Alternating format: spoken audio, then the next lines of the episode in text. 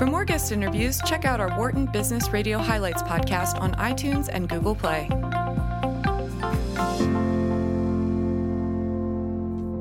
Welcome, everybody. Leadership in Action. This is Sirius XM's Business Radio powered by the Wharton School. I am your host, Mike Useem, Director of the Leadership Center and Faculty Director of the McNulty Leadership Program. And I'm with my friend, my colleague, Anne Greenhalgh, who is the Deputy Director of the McNulty Leadership Program. Um, Jeff Klein is off tonight, but uh, Anne, we've got a couple of great guests coming in. And before we, We get to the guests, uh, let me just briefly mention who they are, and then I've got uh, our weekly questions. Okay. So be ready, unrehearsed. Okay, ready. It's, a hard one. I know it will be. So there it is. Okay. Okay. And I want all of our listeners to be ready for the question as well. I want them all to think it through. Uh, our first guest tonight is going to be uh, Patricia Lenkov, who heads up a firm called Agility Executive Search. Uh, she specializes in bringing, uh, among others, directors onto board. She also does executive search, but she does director search as well. Going to talk with her in particular about what some of the big trends are out there for board membership, uh, board organization. Of great momentary interest is a new California law that requires companies to bring women onto the board. We'll talk about that. And also Tesla, that got itself into a little bit of a fix when its CEO sent out a tweet that was um, judged improper by the Securities and Exchange Commission. The uh, board of Tesla is looking for a couple new independent people to be on the board. We're going to talk with Patricia about that as well. And then we have Uzi Hanui, uh, Hanuni. Hanuni, I think I've got it right. Uzi, hope you're listening and correct me on that. uh, you are the chief executive of Max Tech Networks, an Israeli technology firm that, among other things, helped the rescue of the wild boars soccer team this past summer uh, when they got caught in a Thai cave for more than a couple weeks. One of the biggest stories, in fact, of the summer um, a couple months ago. I now want to bring on our guest, uh, Patricia Lenkov. So, Patricia, great to have you on our program. Thank you so much. Delighted to be here. And Patricia, I'm going to start with a, relatively straightforward question on executive search. Uh, we're familiar with the term, but my guess is many listeners are not. So maybe even taking your own agility executive search, the, name of the firm that you created and uh, that you head now. Tell us what it means to be executive search. And by the way, if you could also help us understand the term headhunting. Sure. I myself had no idea really what executive search people or executive recruiters, headhunters did um, until actually I read a book called Rites of Passage at 100,000 K plus, which did a very good job of educating me on the search uh, business.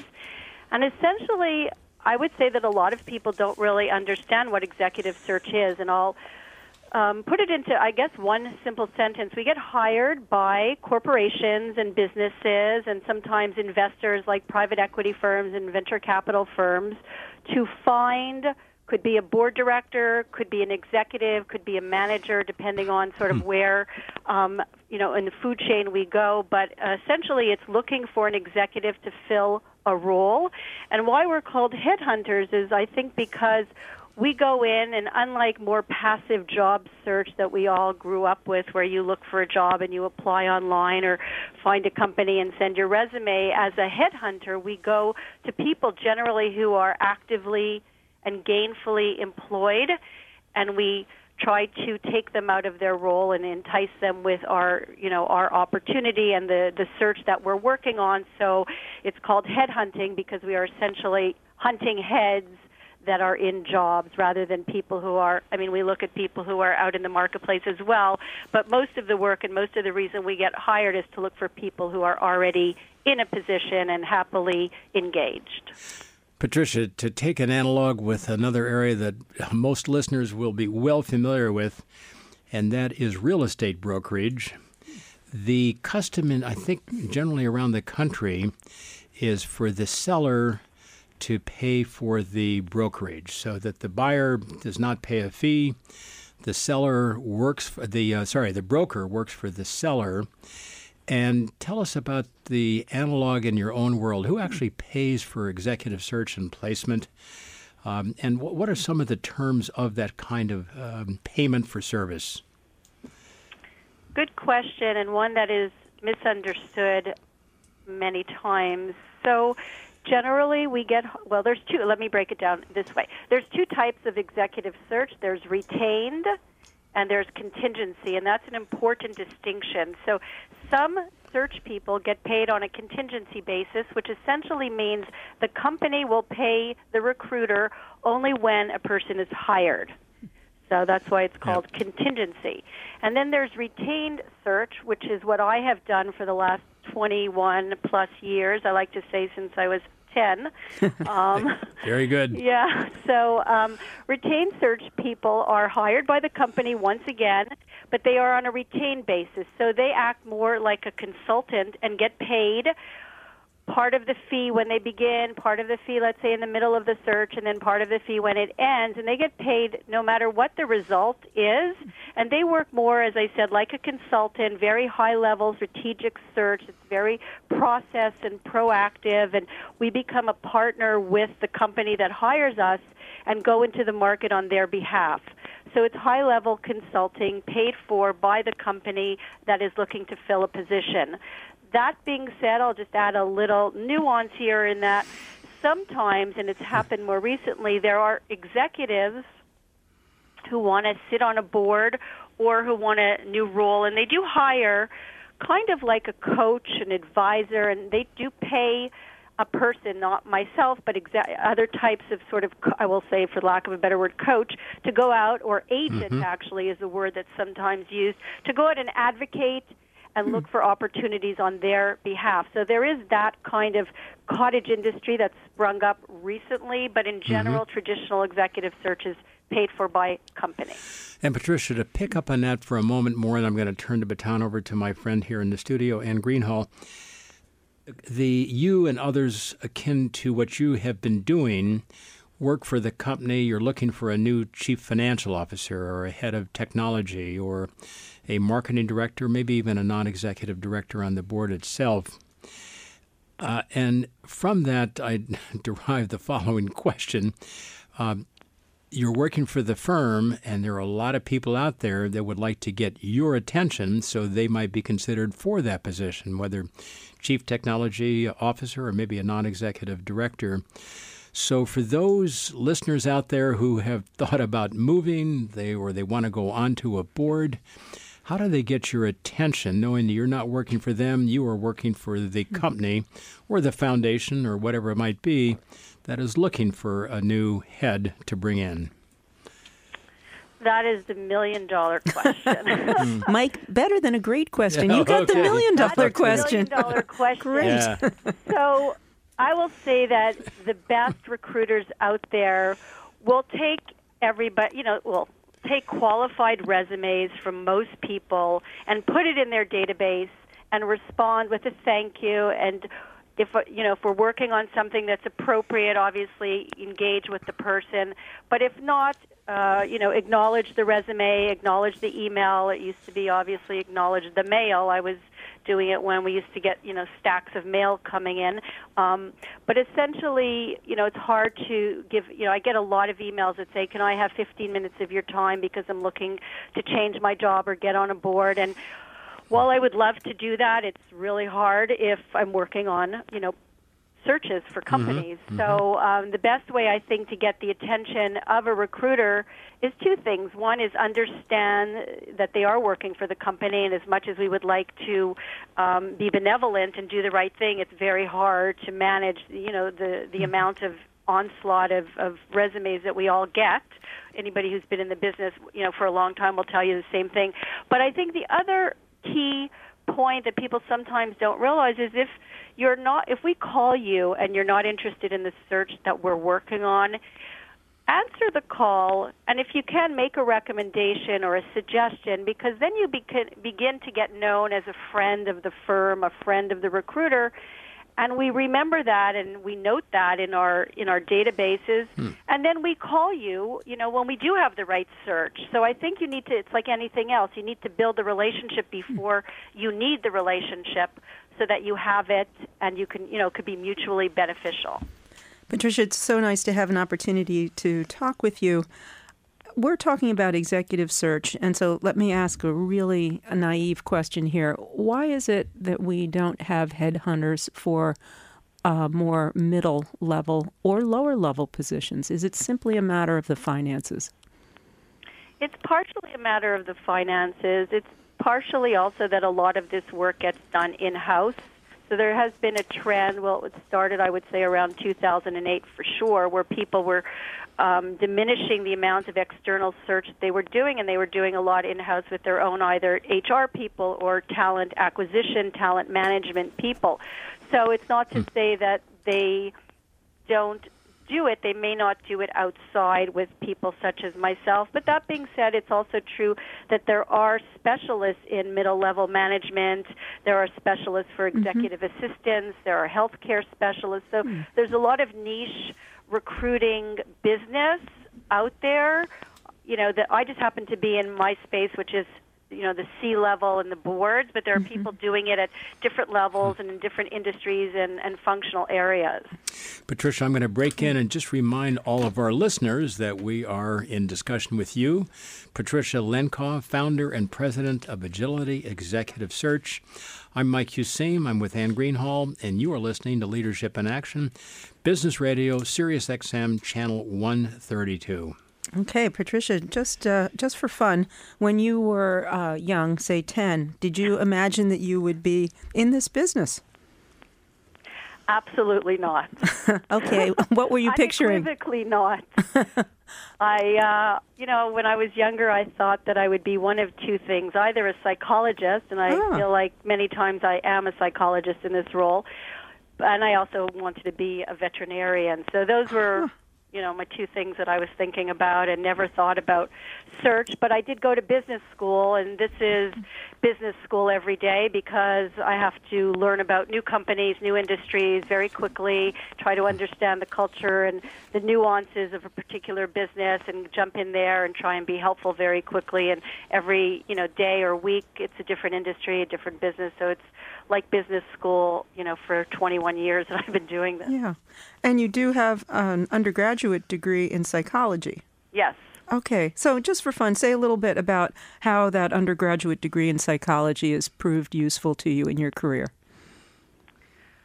So I always I, I believe that search is an art and a science and mm. recruiting is an art and a science. So you look at a resume and you know you, the person has to have the qualifications on paper. So company X might be looking for a CFO to use the example uh, previously, and the CFO must have um, accounting experience or foreign.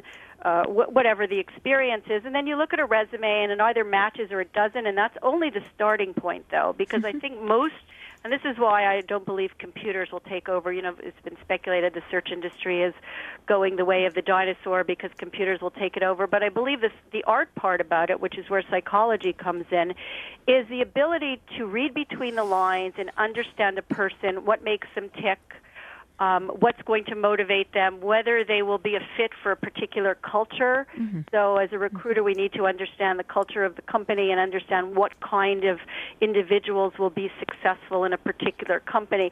So, all of that is art, mm-hmm. it's psychology, and I believe that when interviewing people, also, it's you know, I have a, a philosophy. It's not always what they say, it's what they don't say, it's what they do, it's what happens in the many steps of a recruiting process. So, you know, the first interview, you know, happens, and then there might be a whole bunch of things that happen in between, and all of that, if you pay attention, provides uh, clues and keys and insights to a person's behavior that is very important. And I pay attention to all of that because, hmm. again, some people are really good at selling.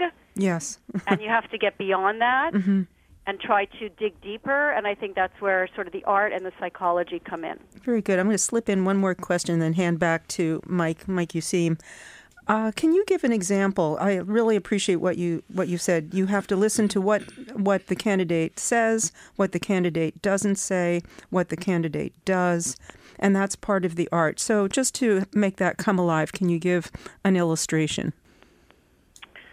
Sure.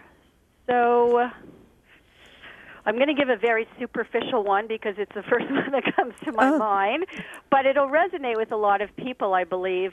So I remember back in the day when I was working for a very large search firm, um, we were interviewing myself and my boss at the time we were interviewing a very senior executive who was, I believe, a CEO or former CEO, and very, you know, decent reputation, and we had high expectations. And I can't remember what the role was; it might have been a board role. And uh, he came in, and he was just very poorly. I don't want to say dressed, but his attire was inappropriate. Hmm. And you know, you need to. I mean, you know, the old saying, "A first impression is a lasting impression." Mm-hmm.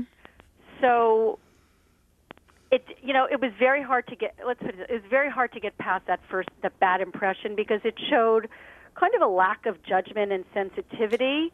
Um, so these are the hmm. kind of things that you know as much as somebody might look good on paper it's hard to get past mm-hmm. certain obvious sort of red flags. Mm, very good. All right mike.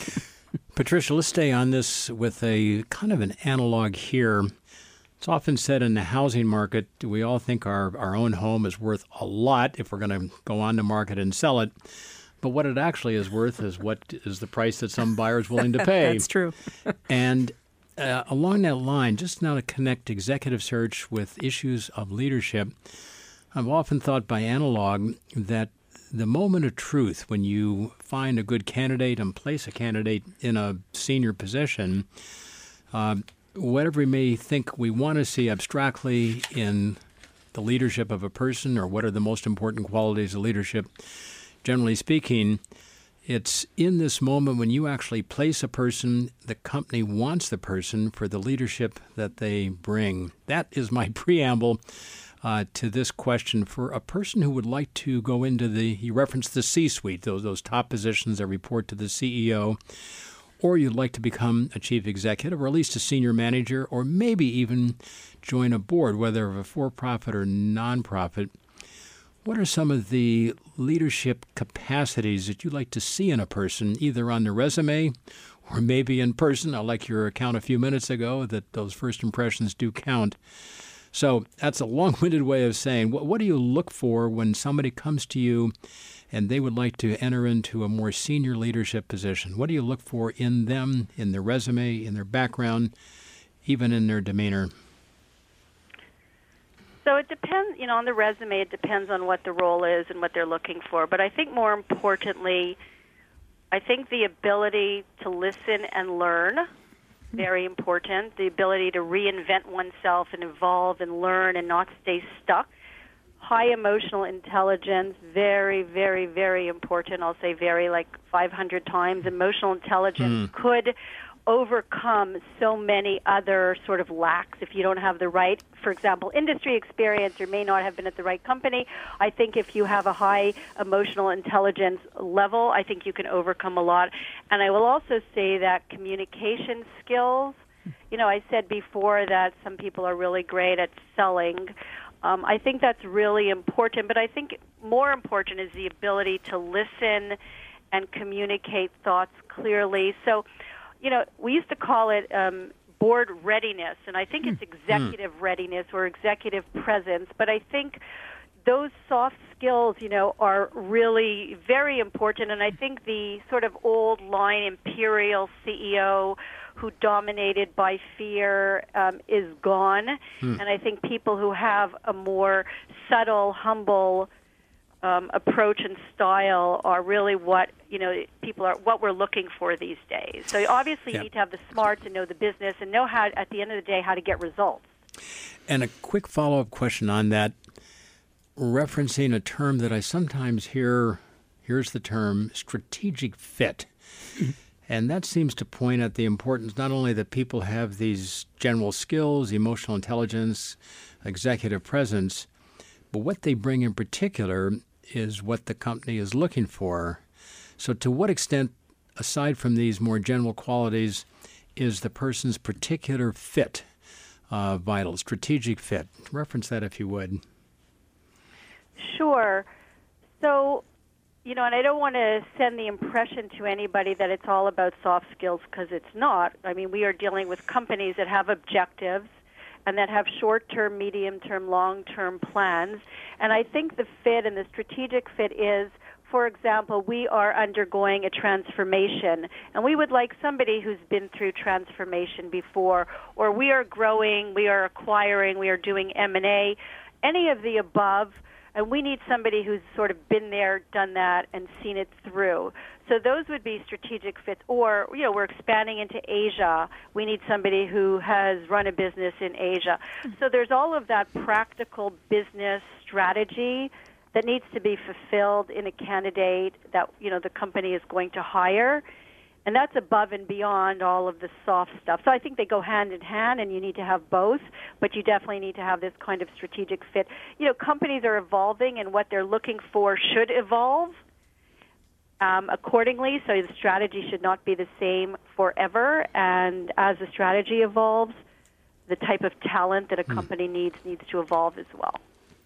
How about one one more question before uh, we take a short break?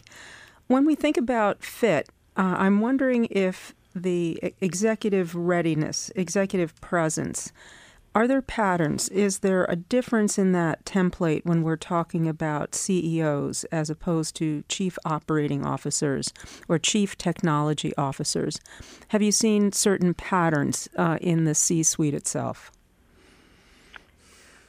You know, I think a good executive is a good executive. Their skills may be different, but I think the type of executive that we need in a Fortune 500, they will sort of have some common traits, no matter whether they are a CFO, CEO, or COO, mm-hmm. CIO. I think if you're dealing in family businesses, which you know most of America are small private companies and family businesses, right. that is a different style and a different type of person.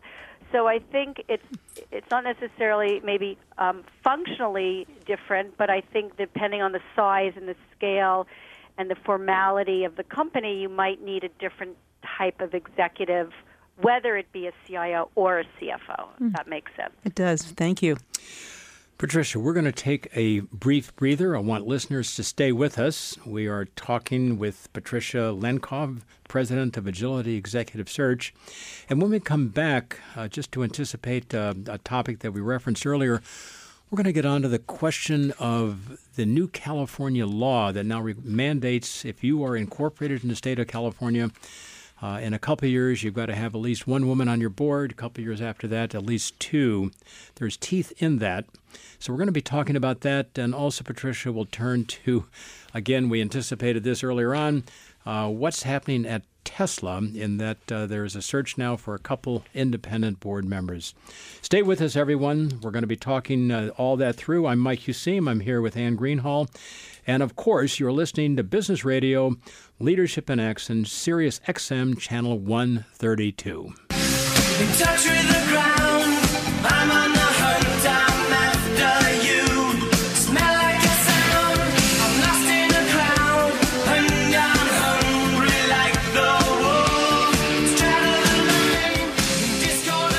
Jeff is our engineer and producer tonight, and Jeff, you've got us dancing here yeah. in the studio. So that was a good uh, welcome back to Leadership in Action, Sirius XM's business radio powered by the Wharton School. I'm your host, Mike Useem. I'm here with Anne Greenhalgh. And our guest, we've been in discussion with her now for the better part of a half an hour, is Patricia Lenkov, founder and president of Agility Executive Search. And Patricia, just before the break, uh, we made allusion to the new California law. It's quite uh, call it amazing, uh, maybe indicative of the era as well, uh, about bringing women onto boards of companies that are incorporated in California. That's a key provision. There are not a whole lot of companies out there. I know Apple is one, but um, many, in fact, half of the Fortune 500 is um, domiciled or registered or incorporated in the state of Delaware. Nonetheless, there are many companies that do have their papers of incorporation dated or signed by California. So, Patricia, tell us about the new law and what your forecast is for it and its impact. Sure. So, this is a very bold move, but it's not entirely unexpected. And the reason I say that is because California passed what we call a non binding resolution back in about 2012. So they had soft law, so there were no consequences. It wasn't really a law. It was more like a request or a comply and explain, asking companies headquartered in California to put more women on their board. So it was uh, the preamble to this current law. And uh, interestingly enough, I'll talk about California in a minute, but I want to say that Illinois, Massachusetts, Colorado, and your state of Pennsylvania also have non binding resolutions calling on companies in their states to improve gender diversity on boards. So these are not legal quotas, they're more comply and explain, but they're a signal that this is an important issue um, and it's not going away. And as California, the first to pull the trigger, it's you know only going to get uh, more important and I think more focused on. So I think the nuance you brought up it is ca- companies that are headquartered in California, but not necessarily um, incorporated. So that's you know the loophole, and I foresee um, pushback. You know, fights, legal battles, and so on. But at the end of the day, I think you know it highlights the fact that diversity is very important. It contributes to effective decision making, and that should be true on boards as you know as elsewhere in general. Let me ask about that in terms of uh, a soft request versus a hard and fast uh, rule. Um, Famously, the country of Norway, some years back now, passed a provision. It is enforced. If you are listed on the Norwegian Stock Exchange and you don't have 40% of your board of the female persuasion, you've got a couple years of grace to solve or resolve the issue. But if you don't, you are delisted. How's that for teeth? And so, in the case of California, uh, just go into now. This is the new law has actually got uh, teeth not quite that strong, but nonetheless, there is a financial penalty, as I recall, if you don't achieve, uh, if you don't have at least one woman on your board by a certain date, and then two or more two years later. So, uh, tell us uh, a little bit more about that, and is that going to work? So the the consequence in California is a fine, and I think the first fine is hundred thousand dollars, and the second time, I'm not exactly sure if it's the second time or after the second, I don't know, a couple of years later, it's three hundred thousand. So for many companies, this is a non, you know, it's it's immaterial as a consequence. And I think that probably is by design. So it's not going to be the financial consequence. It's going to cause people to move uh, towards gender diversity. I think it's more that if they don't, you know, they will be identified and they will be perhaps even shamed and, you know, um, portrayed as not uh, complying. And I don't think that $100,000 is going to make a big difference. I think the fact that we are measuring this and we're focusing on it now will be enough for many companies to start to um, do what is essentially a good business practice. So this is not a punishment. This is a call to improve, you know, improve your board, which essentially has been proven time and again uh, gender diverse board or diverse boards in general, and I'll, I'll talk about that in one second, uh, lead to better business results. So it's not designed to be a punishment or some social good, although there is that embedded in it. It's more like gender diversity or diversity on boards leads to better decision making, which improves business results, and we should all be paying attention to that. Um, in the year 2018, soon to be, you know, 2019. Um, I think what the, the, what's missing in the diversity, um, you know, law as California has defined it is other types of diversity. So, of course, mm. gender diversity is important and visible and easy to measure, but there's also, of course, ethnic diversity. There's age diversity, which is a hot topic these days. You know, should boards put on younger people? We talk about geographic diversity. So there's a lot of different types of diversity that should also, you know, come into play when boards are trying to change themselves and evolve.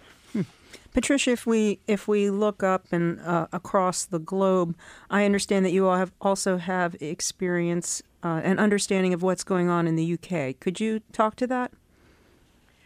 Sure. So the UK has something called the Lord Davies Rule slash Report, and it's much like what California used to have. It's prescriptive it's a voluntary approach. It's self-regulatory. It was based on a report that came out in 2015 um, describing the ways to improve gender balance on British boards, and they asked for the FTSE 100 hmm. to go up to 25% women. And it's interesting in all of these debates, and there's a lot of pushback on California.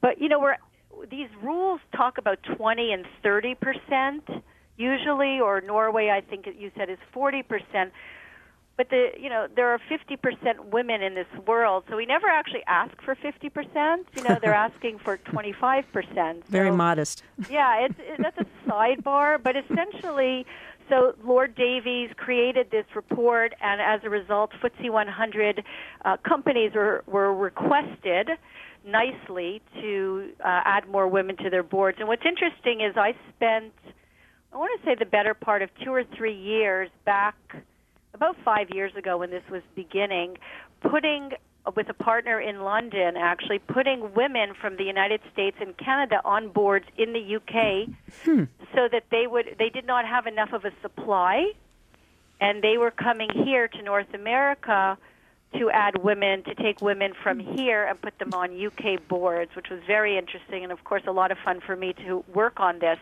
Um, but it was interesting that they didn't have enough senior level executive women and I think they learned from Norway's mistake because one of the things that we learned from Norway is that it was a very um, rigid and large uh, quota that they had, and they ended up putting on what is affectionate, affectionately referred to as the golden skirts.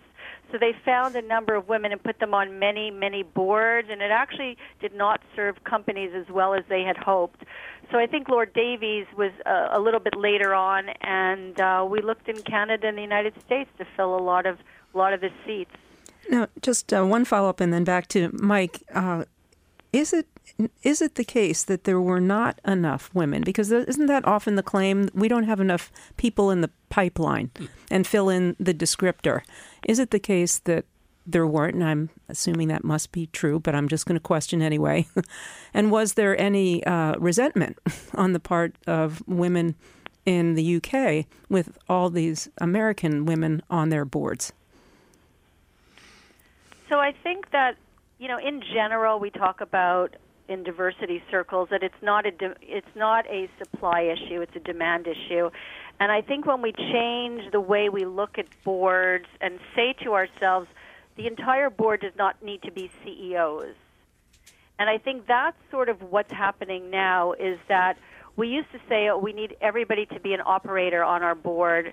And while you do need, you know, some operators and some people who are CEOs or former CEOs or who know how to run a business in its entirety, you do not need a board that's entirely made up of CEOs because the truth is that's another form of lack of diversity. So I think right. as we start to think of other skills that are needed in the boardroom, like technology or marketing, um, you know, analytics, mm-hmm. mo- uh, mobility, social media, you know, um, cybersecurity, all of these areas are, you know, we need them in the boardroom, and we also have an abundance of women who are very senior, who are specialized in these areas, who could be, a, you know, chief marketing officer, chief information officer, who are more than qualified to sit on a board, who bring a particular expertise that is very valuable today. So I think I don't know if there was resentment, but I think this is a, a sort of an evolving area, and I think at the beginning there may not have been enough or you know they may have looked for particular expertise over here but i think in general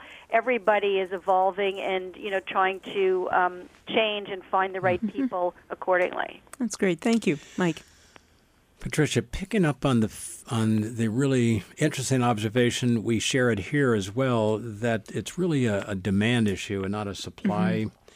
problem. There are lots of people out there of all kinds of gender persuasions and racial backgrounds who uh, they know a lot. They've been in management. Uh, they can think like the rest of us, uh, like anybody, about what a company might need in the executive suite or the boardroom.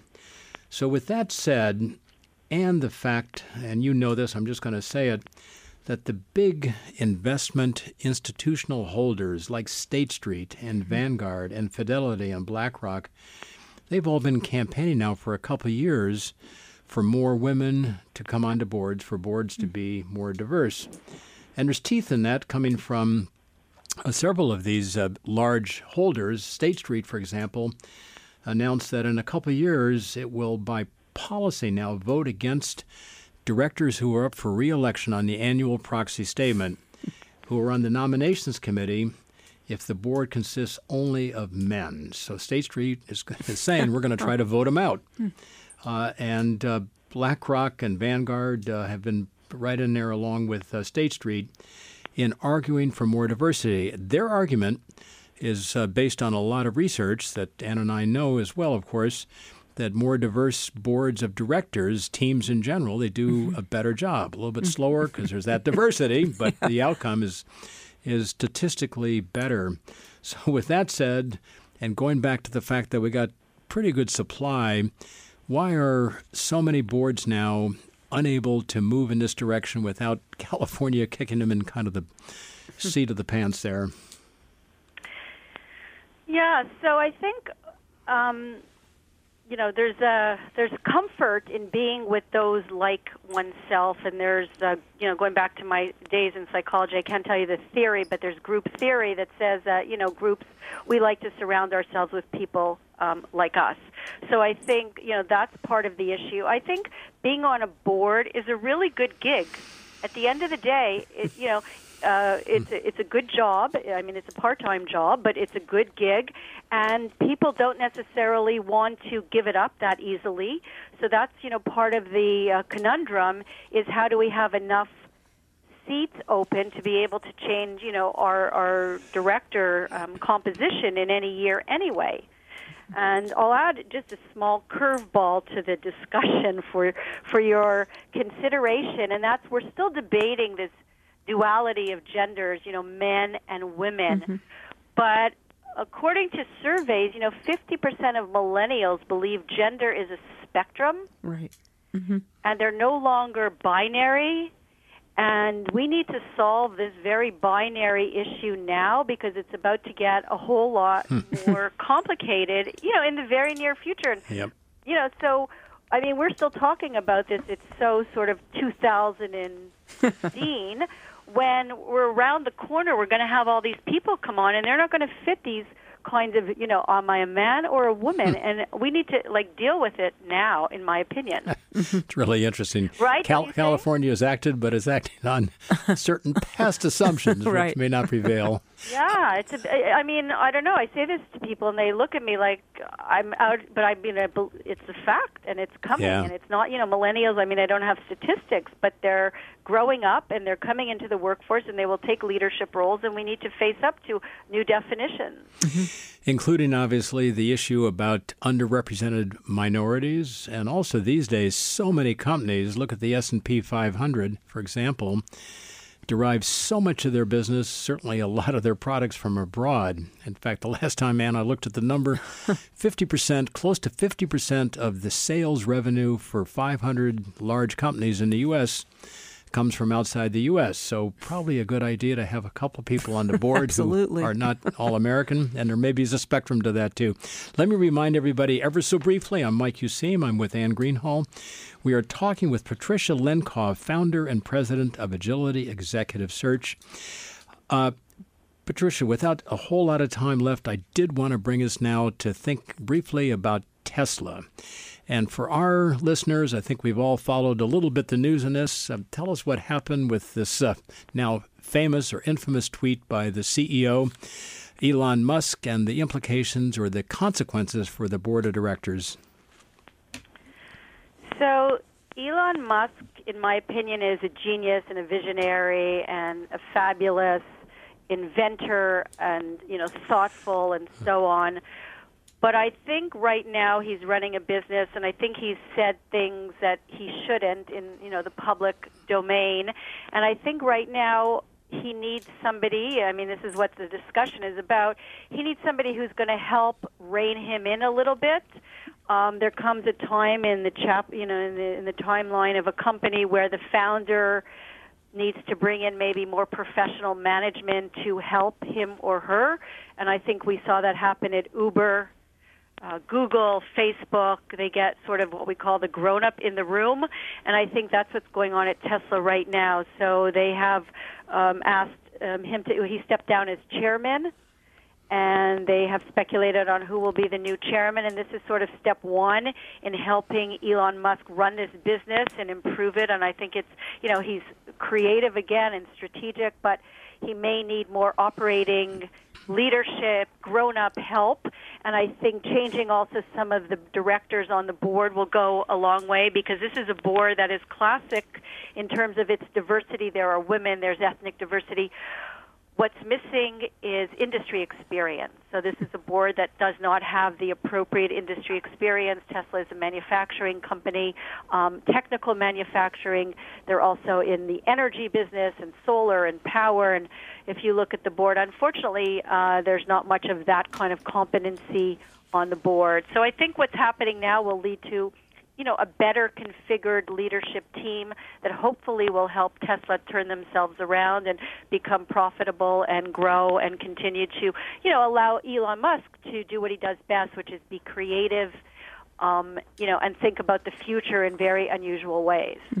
So, what are some of the names that are floating around, Patricia? Uh, well, you know, they've they've talked about, of course, James Murdoch to be the chairman, and um, other names Alan Mulally has been floated around, formerly of Ford, as we know, and Boeing, and uh, James McNerney, former of Boeing and uh, General Electric. So, you know, heavy duty manufacturing executives. Um, somebody like uh, a Dieter uh, and I'm probably not saying that right, who just stepped down from Volkswagen, although they had their own share of problems. Yeah. So people who come out of vehicle manufacturing, engineering, you know, in um, the annual report of Tesla, they say our core competencies are powertrain engineering, vehicle engineering, innovative manufacturing, and energy storage. Hmm. You know, it's very simple. So if that's your competencies and that's what business you're in, I do believe you don't have to have the whole board with those, you know, with that experience, but certainly some directors need to have solid grounding and expertise in these areas, and right now they're not there. So, Mike asked earlier in the hour about strategic fit. Just for fun, from your per- perspective, uh, of those four candidates, is there one who stands out for you as being particularly attractive?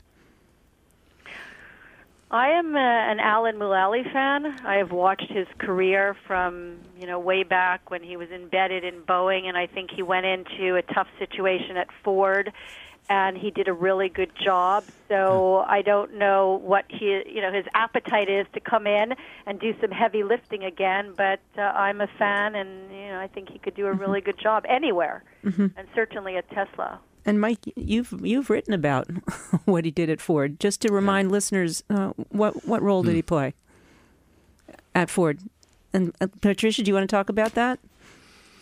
He yeah he went in. Uh, he was the CEO. I don't know if it, was he the chairman or Bill Ford was the chairman. I believe Bill Ford stayed as chair. Yeah. So he went in, and that was during, you know, I think the automotive crisis. That you know, all all the automo- other automotive companies were taking bailouts, and they had major problems. And I think he came in and put in some discipline and uh, hmm. allowed this, you know, Ford to really grow and transform themselves and he, I believe, is unequivocally, you know, seen as do- having done a great job. Hmm. Very good. All right, Mike. Patricia, we've only got about five minutes, and I've got a couple more personal closing questions here.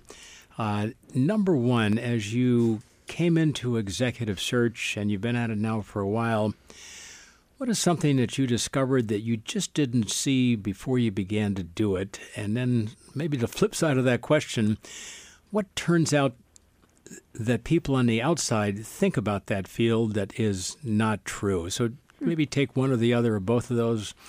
What did you discover you didn't anticipate, and what turns out to be more stereotype or myth than reality? Well, I remember very early on in my search career, we had my boss and myself were really excited. We made a placement, and I don't know, it was a CEO, CFO, and I was you know, jumping up and down. This person, our first choice, took the job, and we were thrilled. And my boss at the time pulled me, you know, down to earth and said, "Remember, we don't know until they actually show up for work on the first day. Hmm. you know, whether it's a done deal." And it's very true because we're not, you know, creating widgets. We're dealing in human beings who make, you know, sometimes irrational decisions, change their mind. And uh, she taught me that until the person actually shows up, it's really not a done deal. And I could never have imagined because in my own experience it's like if you take a job you take a job you start Hmm. the job and you're there but no it's not true um, apparently so um, So you hold your breath quite a bit. yeah you hold your breath and you hope that it actually you know after all is said and done that they actually end up you know coming to the office on the first day In the academic world, we call that melt. Yeah. We don't actually know whether or not the students who have accepted are really coming until Yeah. we see their faces in their seats. And of course, Exactly. we die a thousand deaths on that one, and it Right, sounds like you've been through that uh, once or twice. And then, okay, uh, Tricia, how about the flip side? What, what, what do people think is true? It turns out not to be about executive search. I will say that the thing that disturbs me in terms of stereotypes, I often describe us as like the bottom feeders. You know, people think that, and search is you know a low entry business, right? You need a, a phone and a computer, and you essentially could be in the search business. And I feel like, you know, when you want to do it right, it is a disciplined, heavily labor intensive, thoughtful um, process. And you know, I feel like sometimes we don't necessarily get the respect. And you know, there are there are you know ones who do it well, and then there are the ones who just have a phone and you know dial as we call it dial for dollars. You know, mm-hmm. but I feel like you know to do it well is a professional sort of. It's not like a lawyer where you know you're certified in any way, but we do practice uh, with a code of ethics, and we try to do it the right way and be thoughtful and be consultative. And I think the stereotype is, you know, we just sort of slam stuff against the wall and hope that it sticks. And hmm. it's not true. You know, Yep. it's true for some of us. It's not true for others. So that's the hmm. stereotype that makes me, you know, disturbs me. All right, Patricia, that is great. A, a final, again, a personal question. Uh, I think Anne and I are just uh, looking at each other here, thinking, "Well, you really found a great place for yourself to spend a lot of time. Uh, it's fun to do. It's interesting. Every day is different." Uh, and you're making a difference. You're Right. putting leadership in positions where it really has impact. If a listener would like Patricia to follow a path, not necessarily along the way, but the final resting place, if they want to come into executive search, doing it the kind of the way you do it, what advice would you have for them? I think it's really important to be a combination of introvert and extrovert. And people, it's it's hard, it's tricky because you have to spend a lot of time alone in front of a computer doing analysis and research and studying people. But then you have to be really good on the phone and in interviews and talking to people. And I often say we have probably 30 seconds when you get a, you know an executive on the phone to attract them to your hmm. opportunity. So you have to have both sort of sides of the brain um, working, and it's not for everybody because of that. So I think some people are really outgoing and can, you know, don't want to sit in an office. So I think it's important to assess yourself and think about if you like sort of both those sides of what search really is. That's great. Well, Patricia, for those who would like to learn more about you or your firm, give us your guidance on how they can find that out. Sure, my I- I'm on LinkedIn, and uh, my website is at www.agilityexecutivesearch.com. I also am on Twitter prolifically, so I am easy to find. I think. Excellent. Well, Patricia, we really appreciate your being on the program. Thank you so much. Thank you, Patricia. Thank you. I really appreciate it. Thank you. All right, everybody, don't go anywhere. Don't even think about switching from channel 132. We're going to take a very short break, Anne, and we're going to come back on the air with the CEO of a technology firm that helped rescuers, among other things that has done, of course, uh, to find, locate, and then extract the wild boar soccer team. That was the group of 13, 12 players and a coach trapped in a cave in Thailand. Uh, the whole world was watching. 10,000 rescuers showed up, but technology proved to be vital as well.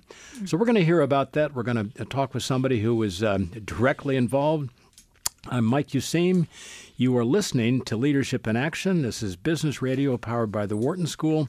Stick around, come back. This is Sirius XM Channel 132. This audio is brought to you by Business Radio, powered by Wharton.